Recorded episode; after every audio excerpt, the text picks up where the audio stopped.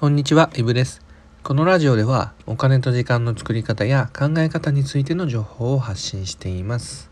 本日はふるさと納税の目的理念を知ろう。そんなテーマでお話ししていこうと思います。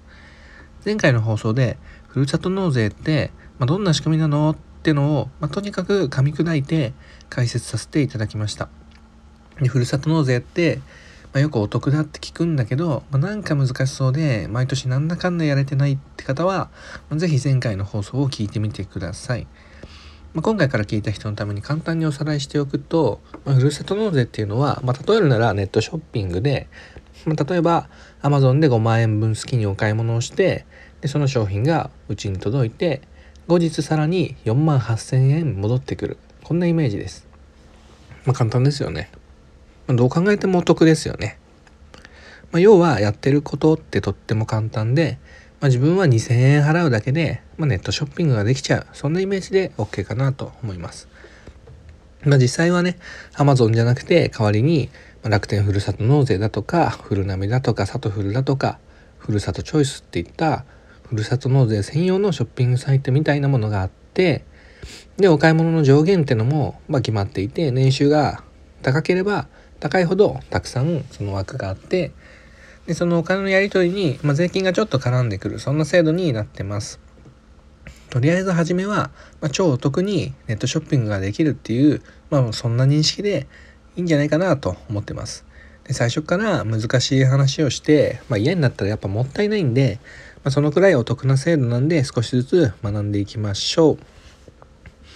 じゃあ早速本題の方に移って今回はふるさと納税の目的とか理念とかっていうのに触れていこうかなと思います。もちろんお得な制度なんでお得に活用してほしいんですけど、まあ、お国の思いなんかもあるのでね、まあ、そういうのも知っておくと、まあ、もっと楽しめるんじゃないかなと思います。そもそもじゃあふるさと納税って何でできたかっていうと、まあ、皆さん普段税金を納めてると思うんですね。働いてる方であれば所得税だとか、まあ、住民税だとか、あと物を買う時であれば消費税だとかまあいろいろ普段から税金って納めてるんですけどじゃあこの税金ってどこに行くかって言えば、まあ、一部は国に納められますし、まあ、税金の種類にもよるんですけどで一部は自分が住んでる地方なんかに納められるわけです。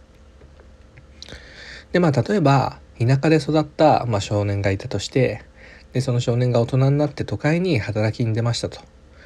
で頑張って働いて税金を納めるわけなんですけどその税金って、まあ、やっぱ都会に行っちゃうんですよね、まあ、住んでるところに税金って納められてしまうので。ですると自分が生まれ育ったふるさとには、まあ、いくら自分が働いて頑張って税金を納めても、まあ、その税金っていうのはいかないと。で人が多い都会ばっかどんどん税収が増えてって集まってって活気づいていくと。地方とかの税収は、まあ、なんとかなんないかなっていうなったわけですよね。で、それなら自分の生まれ育ったふるさとになんか納税できる仕組みがあってもいいんじゃないのかなってことでできたのが、まあ、ふるさと納税の始まりだったりするわけです。でなんで、ふるさと納税ってのは、まあ、寄付みたいな位置づけになってます。まあ、実際はね、2000円以外戻ってくるんで、まあ、どっちかというと、今まで自分が住んでる、まあ、まあ、住民票があるとこに、税金がいっちゃってたんだけど、まあ、そうじゃなくて、まあ、自分の好きな自治体にまあ、納税できますよっていうイメージですかね。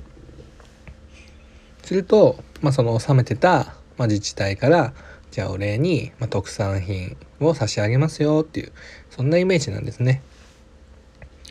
じゃあ今のお礼目当てのふるさと納税の使い方がダメかっていうと全くそんなことなくてむしろ国としても、まあ、そういう使い方もやっぱ歓迎してるんですね。っていうのもふるさと納税っていうのには理念なんていうのが、まあ、3つくらいあって、まあ、これ全部総務省のホームページとか載ってるんで、まあ、興味ある方はまた後で見てほしいんですけど一つが税金の使い道っていうのを、まあ、自分で選択しましょうってことですね。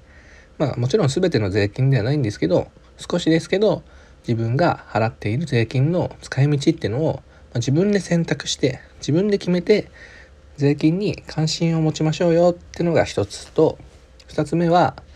まあこれは先ほどから話してるんですけど、まあ、好きな自治体に納税しましょうってことですね。生まれ育ったふるさとでもお世話になった地域でもまあ、これから応援したい頑張ってほしいなって思う市区町村とかでも、まあ、そういった力になれるっていうことですねこの制度を活用すると。でそして3つ目は自治体も地方だから税収が少ないんだじゃなくて地方だけどこんないいとこがあるんだよとかこんな美味しいものがあるんだよっていうのを、まあ、アピールしましょうってことです。まあ、最後のはねやっぱ今のふるさと納税の形に近いのかなって思ってます。各自治体が、まあ、あの手この手で、まあ、自分のね自治体の特産品っていうのをアピールしてでそうやって頑張った自治体っていうのを、まあ、僕たちがそれに興味を持ってあじゃあここの特産品面白そうだから、まあ、このふるさと納税頼んでみようかなってなるわけで、まあ、納税を集めることができるわけです。